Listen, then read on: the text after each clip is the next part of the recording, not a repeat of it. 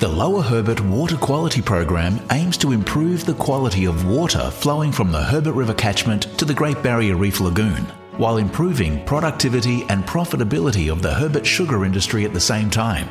A total of $16.2 million has been allocated to the program under the Reef Trust Partnership, a partnership between the Australian Government and the Great Barrier Reef Foundation.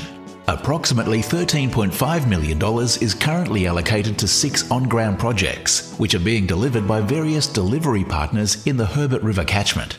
To maximise outcomes, the Lower Herbert Water Quality Program leaders and project delivery partners are working together.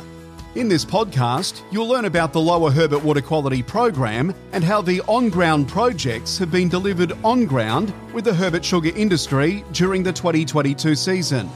Adam Royle has been working with the Herbert Cane Productivity Services for 10 years as an extension agronomist, and he's the project coordinator for Project Cane as part of the Lower Herbert Water Quality Program.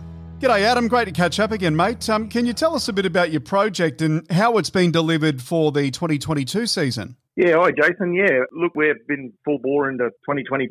The year kicked off with catching up with all of our growers, and including some new growers and some returning growers to put their uh, nutrient plans together. So at this stage, we're still fine tuning those plans as growers are fertilising their ratoons after the harvest.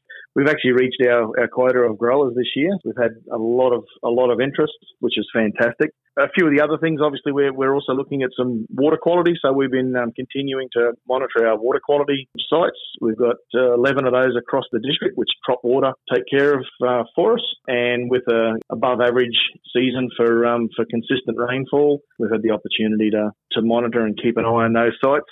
And we've also um, more recently um, got Caleb from um, from DAF working on our economics. So he hit the ground recently. Um, he teamed up with Jared, one of our um, extension agronomists, and went out to have a chat with our uh, growers doing our um, mill byproduct demo trials they'll be working together to get them harvested and then uh, get the results together and have a look um, at the economics for the growers, how they stack up. And a lot of them are um, looking at different technologies and rates to improve both profitability and also um, water quality outcomes. So that's been great. We've been able to, um, been fortunate enough to work with a couple of our um, sibling projects, Project Catalyst to do uh, to run some EM mapping workshops for some growers. So we use EM mapping to map out soil constraints across the farm so that we can follow up with a strategic soil testing to get a better handle on what's going on with uh, soil constraints on, on the farm and better tailor the um, nutrient and ameliorant application. So that's been great. And we've only um, just recently also um, partnered up with them to put down a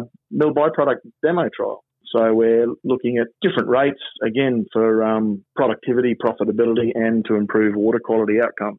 I did mention a couple, and the other one was um, Agro Group. So uh, we ran a field day. Quite a number of growers come along, and we've got a, a, lot of interest from that. Agro Group's got some new tech on the back of their trucks that allows them to better apply uh, mill byproducts. So we're working with those growers to try and make it happen on um, on their farms. So that's a, quite a lot happening there, Jason. So it's full steam ahead, um, despite a few delays for the season of the harvest um, with all this rain. Well, there's certainly a lot going on, Adam. That's for sure. But what about a specific activity that you can tell us about that's currently underway as part part of your project? Yeah, probably uh, at, at, the moment it's the demo trials that we've got for our Clearest Mud program. We've got a number of those out, and we're working with Catalyst on um, on an extra one this year. So those demonstration trials bring together some of the new technology, uh, new application methods, and the different mill byproducts, and really look at how they can benefit the grower from a productivity point of view. Then we bring Caleb from DAF Economics on board, and, and he pulls it apart from the economics point of view. So um, you know, does it stack up? So growers might be, uh, you know, applying mill byproducts and adjusting their fertilizer rates, and um, we want to take a look at that. They may have to adjust their um, farming management practices, their farming systems. So a lot of information there, and that'll be shared with um, with growers across the district and in more detail with those individual growers. We'll also be following up, Jason, those with soil tests to see what's what's remaining in the soil at the end of the project. How's everything received by growers? Is it uh, pretty positive when in terms of soil testing, nutrient management plans, and your six easy steps? It's a process that you know growers are um, jumping on board with? Yeah, absolutely. There's always that we, you know, you get a few growers who are a little bit hesitant when you work through the strategy of soil testing. And they're used to doing things a certain way. Sometimes it takes a little while to warm up to it, but we've got some growers now who were you know, they're in their second year now, moving into their third year. And they were, um, I wouldn't say skeptical, but a little bit tentative about going that extra yard and doing a few more soil samples and coming up with a, you know, a, a different way of doing things. They're full ball now. They're on board. They're taking those tests. They're on our extension agronomists back all the time, asking you know for the results. Um, if we don't get out to them in a certain time, then they're ringing us, and it's been great to watch that evolution of you know going through and trying to explain the benefits of of using some new techniques or varying some older techniques, and then going through the whole new, whole farm nutrient planning, looking at the big picture, and then zooming down into a block or even sub block level using EM mapping, and then just watching the growers, you know, that almost the penny drop and the realization of how it can improve their farming. And every grower goes through that in, in various ways. And um, yeah, it's really it's satisfying too for us as extension agronomists to see that to know that we're helping the not on, not just the grower, you know, from a productivity and profitability side, but also from the water quality outcomes perspective. So, um, yeah, it's, it's really nice to be a part of that process. And, mate, if we talk about DIN very quickly um, and the average annual reduction there, how's that tracking for you guys?